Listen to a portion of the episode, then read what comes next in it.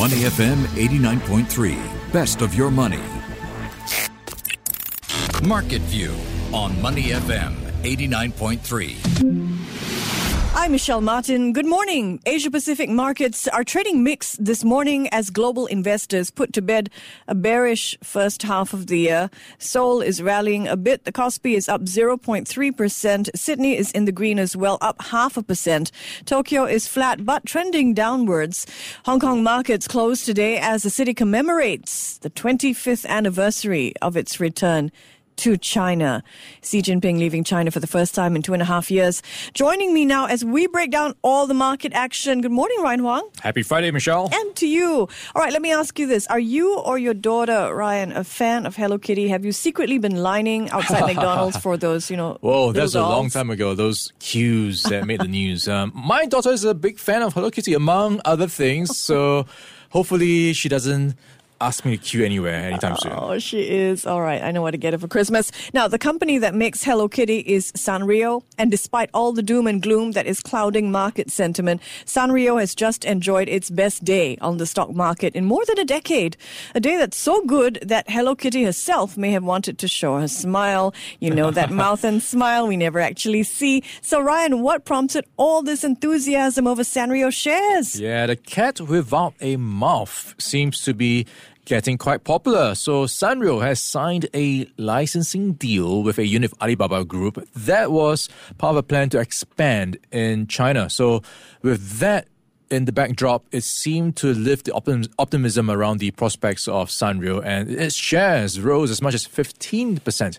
That was its biggest intraday gain in more than a decade. So that also saw huge volumes being done, more than five times its three month average. Pretty good year for Sanrio, up nearly 25% now since January, and more than 50% over the past 12 months. Now, if we check in on how Alibaba is doing, well, its, its share price dropped yesterday, but it is up more than 16% over the past month, and it's not alone. The shares of Chinese companies like Alibaba that are listed in the U.S. have enjoyed their best month in three years. The Nasdaq Golden Dragon China Index closed up 16% in June. It chalked up again in May as well, although not nearly anywhere as large. Still, this marks the index's first two-month winning streak since Beijing cracked down on Chinese tech companies companies back in 2021. What is driving this newfound optimism, Ryan? Yeah, a couple of things happening in China. So you have restrictions easing to some extent. You have also what's been playing out in the news, the crackdown. Um, those reports seem to point to crackdowns also easing up, that the worst may be over for many sectors. And you also have an improved outlook for the economy coming through from a few data points. The most recent is yesterday's PMI data, is best PMI month in four months. So that's in expansion territory. And also today, we might be getting more data on the PMI front. So all these data points pointing to how maybe the Chinese economy may be back on the upswing again. And this will be good news for markets, stocks, and businesses. So that's why I think we are seeing quite a bit of optimism coming back into Chinese stocks, which are also quite attractive when you look at the valuations. The asset management company Invesco says China tech stocks are among the most attractive in the world. The company's global head of asset allocation research, Paul Jackson, goes as far to say that if you're going to buy tech stocks, it's best to do so in China. So what's Jackson's argument? Yeah, just to give you an idea of the numbers, right? If you look at the Golden Dragon index that has outperformed the Nasdaq 100 index in the past quarter. So this is a reflection of how much optimism is starting to creep back in into Chinese stocks. And the big reason I think is valuations. And here is where you can look at how that is um, being um, how that's performing relative to history. So Chinese tech stocks still look quite cheap if you compare it to their averages in terms of their price to earnings ratio. Now trading at around 27 times versus the 10 year average of 32 times where you look at the S&P or rather the Nasdaq 100 that is now nearly 20 times which is in line with its historical average so based mm-hmm. on these valuations it is looking attractive on top of the fundamental reasons of or at least expectations of how these policies playing out in China could be supportive of the economy and the markets including the well divergence away from the rest of the world when it comes to central bank action. Despite the gains of this past month, Ryan, China Tech has had a pretty rough ride over the past year and a half or so, to say the least. Do you agree with China Bulls that it's really time to buy back in? Well, if you look at what's available out there, if you look at the rising interest rate environment, that is prompting many people to get out of US tech. And if you want to be investing in tech, then the next best thing is going to be in China. Mm. So this is where all the policies are going to be coming into play, where you have the divergence from the central bank and the bounce back in the Chinese economy, which is going to likely favor a lot of these big platform companies, uh, which they seem to have indicated they will start to support because these platform companies are responsible for many jobs and it's not in their um, interest to crack down on them too hard. So it seems like that is also likely to turn around when it comes to the crackdown on these tech companies. So with that in mind, I guess what goes down has to go up eventually to normalize to those historical levels. All right, let's shift now to U.S. tech companies. I want to start with Micron. It's a major vendor of memory chips for computers and smartphones. Well, the Boise, Idaho based company has issued some forward guidance about its chip business. Not looking that bright, is it, for Micron, Ryan? Yeah, it doesn't look bright at all if you look at what they've been guiding for and forecasting in the coming months. So what we have is Micron saying smartphone sales are likely to be meaningfully lower than previously expected for the rest of the year. So this is on an earnings call by the Micron CEO Sanjay Mehrotra. So he has indicated that it could drop by around 5% for smartphone unit volume. And this is against uh, earlier expectations of a rise of 5%. PC sales could also drop by around 10% versus last year's numbers. So just showing the weaker sentiment towards gadgets and devices right now. Now, some analysts believe Micron's profits warning could be the proverbial canary in the mine for other tech companies. Why is that? Well, you've got Micron pretty much the biggest or one of the biggest suppliers to many of these smartphone makers. We're talking about Apple, Motorola, Asus.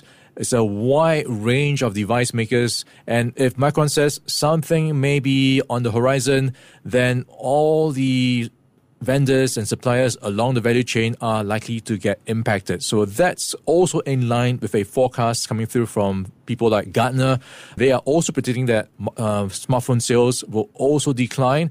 This is also in view of the boom we saw in the past few years, mm-hmm. the pandemic supercharged demand for devices after the work from home situation.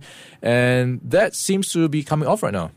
Shares of Micron fell in line with U.S. markets overnight, dropping 1.3%. They're off another 1.4% in after hours trade. Since the beginning of the year, the picture has worsened. Microsoft, uh, Micron, excuse me, has lost 40% of its market value since January. Microsoft is fine. Micron not alone though. Big tech stocks like Amazon, Tesla, um, even Microsoft really has just booked booked their worst quarter in years. Bring us up to date. Yeah, if they were reporting their report cards, these um, numbers would not go down well with their parents. So if you look at the quarter that's just gone by, Tesla sank 38%, Amazon down 35%, the most in nearly two years. And this is after its fourth quarter earnings very much disappointed investors as revenue growth slowed down. And if you look at shares of Google parent Alphabet, they were down almost 22%. That's the worst quarter in nearly 14 years. And Microsoft shares down 17%. That is the worst in nearly 12 years. And Apple's stock price down almost 22%. That is after reported light guidance and pretty much its worst performance in nearly four years. So you've got across the board tech companies in a bit of a slump. I want to turn to Facebook's parent company Meta now. In an internal memo, Meta has warned its employees to expect a rough second half of the year as the social media giant looks for new sources of revenue. So Meta has been hard hit by Apple's privacy update last year, which decreased its ability to target ads. How exactly is the company compensating for this? Well, it's going to have a tough time trying to do so. So what's happened is Facebook released an internal memo for its employees to tell them what to expect. And it is saying, expect a tough second half of the year and maybe even more because of all the challenges it has to overcome because it can't target consumers with its ads as much as before. So it is saying serious times are here and the headwinds are fierce. So pretty much underscoring how these challenges are not going to go away anytime soon. And it's been, you know, reflected in many industry commentaries as well, where the tech industry has been just talking about being more prudent after the boom years. Some of them overexpanded, became quite um, overambitious with their growth targets, and now they have to curb that optimism in view of what's around the horizon. People have been talking about slower growth, and this is now reflecting with what Facebook is now saying. You know, don't expect your teams to get new engineers or budgets. So that is going to be um, um, a tough year for Facebook. What do you think of the new strategy? Well, it is something they have to do long term to build the fundamentals of a new business model almost because um, what they are doing right now is to pour their investment money into things like r&d ai things that will power the new landscape of advertising so they have to in a way buckle down and spend now and suffer some pain now in order to grow stronger. So this is also in view of how we've got you know recessions or the talk about recession coming up, consumer spending may be down. So they have to find new ways of getting new revenues. Indeed. Two more headlines I want to go over before we check in on the markets this morning. I'm Michelle Martin together with Ryan Huang. For some interesting news for you drivers. Apple is coming out with a new CarPlay feature. It's going to allow car owners to pay for petrol from your driver's seat without leaving the car. Have you seen this? What do you make of it? I'm not surprised. Apple making easier for you to spend money. so what's going to happen is um, when you get into an Apple car or a, a car dashboard that's being operated by Apple, you can click on an icon or a button for you to drive your vehicle into a store or at least a kiosk to get your fuel needs. So pretty much doing all your transactions over the dashboard from the screen without having to touch a petrol kiosk, at least on the payment side. So you just have to drive up to your kiosk, eventually mm. pump the gas and walk away. So all powered by the dashboard as the new interface. You can expect more fuel apps, I guess, with different companies coming forward. This is set to launch over in uh, in the fall in the US. I cannot wait till it comes here to Singapore. Yeah, I'm not sure if we really need one. Yes, How we do. hard is Trust it to use the kiosk machine? I don't even. You have to walk in and then line mm. and then present your cards and you know make payment there. It, it, can be a long time. So I mean, this is going to save a lot of time. I'm sure a lot of drivers are going to cheer this. Next up, not so pleasant news. This one belongs in the crime pages. Really, the U.S. Federal Bureau of Investigations has added a woman known as Crypto Queen to their list of the 10 most wanted. Now, her name is Ruja Ignatova, and she allegedly ran a huge crypto Ponzi scheme. How much money has she reportedly swindled? Whew, it's a big sum. 4 billion US dollars at least. So, like you pointed out, she has made the list, the dubious honor of being the only woman on the FBI's 10 most wanted list. So, OneCoin, pretty much like you pointed out, a Ponzi scheme, just a way for her to make all these monies from victims. And how it works is it encourages people to sell the idea of OneCoin to other people, and then so on and so forth. But then the OneCoin itself was worthless. So a big Ponzi scheme. She's been on the run since 2017.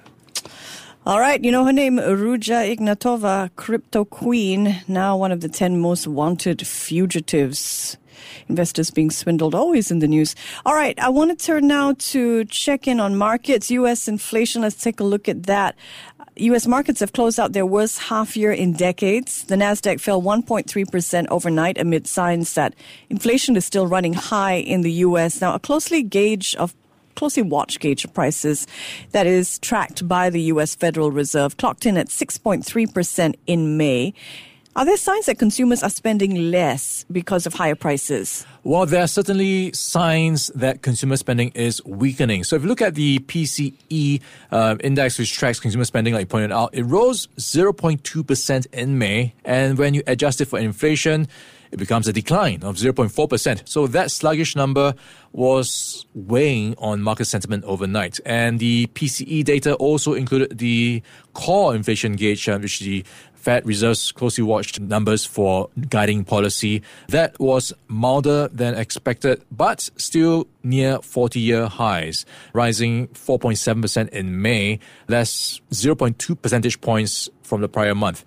So that is the latest round of data showing how consumer spending is weakening. On Wednesday, we had the first quarter GDP numbers revised downwards. So all in, mm. the consumer in the US is now facing a lot of question marks. Are they willing to spend? So, with all the talk about recession, they may be starting to um, tighten their purse strings. There are also signs that one item driving inflation, oil prices, may be falling back a bit. Oil marked its first monthly decline of the year in June as higher output by OPEC Plus helped stem oil's rise. So a barrel of Brent crude still trading around 115 US dollars. West Texas crude selling for $106. Straits Times Index is in a technical correction. It fell 1% yesterday to 3102. It's currently more than 10% off its April peak. How's the STI trading this morning, Ryan? Okay, a bit of a recovery right now for the STI in line with the rest of the region, which is in the green. So Asia shaking off the negative hangover from Wall Street, uh, at least for now. Right now, STI up by 0.5% at 3,116. Um, if you look at the 30 constituents, You've got only three counters in the red, and they are Jardine Matheson Holdings up 0.3%, or rather down 0.3%, uh, not too far behind. CityDev down 0.3%, and DBS down 0.1%. At the top of the table, Wilmar International up nearly 2%, and you've got five stocks up at least 1%, and they are Yangzijiang Shipbuilding, Singtel, Frasers L&C Trust, Mapletree Logistics Trust, and Keppel DC REIT. Investors will also be digesting the latest URA numbers for private property prices for the second quarter, and that has risen by 5.6 points to 174.8. That is an increase of 3.2% faster than an increase of 0.7% in the previous quarter. And that 0.7% increase in the previous quarter, bear in mind, was the slowest pace in almost two years after cooling measures were uh, announced in December. But now it's back up again, 3.2%. So something I think um, that could be playing for property developers. All right. Thanks very much. He's Ryan Huang. I'm Michelle Martin. This is Market View. Before acting on the information on Money FM, Please consider if it's suitable for your own investment objectives, financial situation, and risk tolerance. To listen to more great interviews, download our podcasts at moneyfm893.sg or download our audio app. That's A W E D I O. Available on Google Play or the App Store.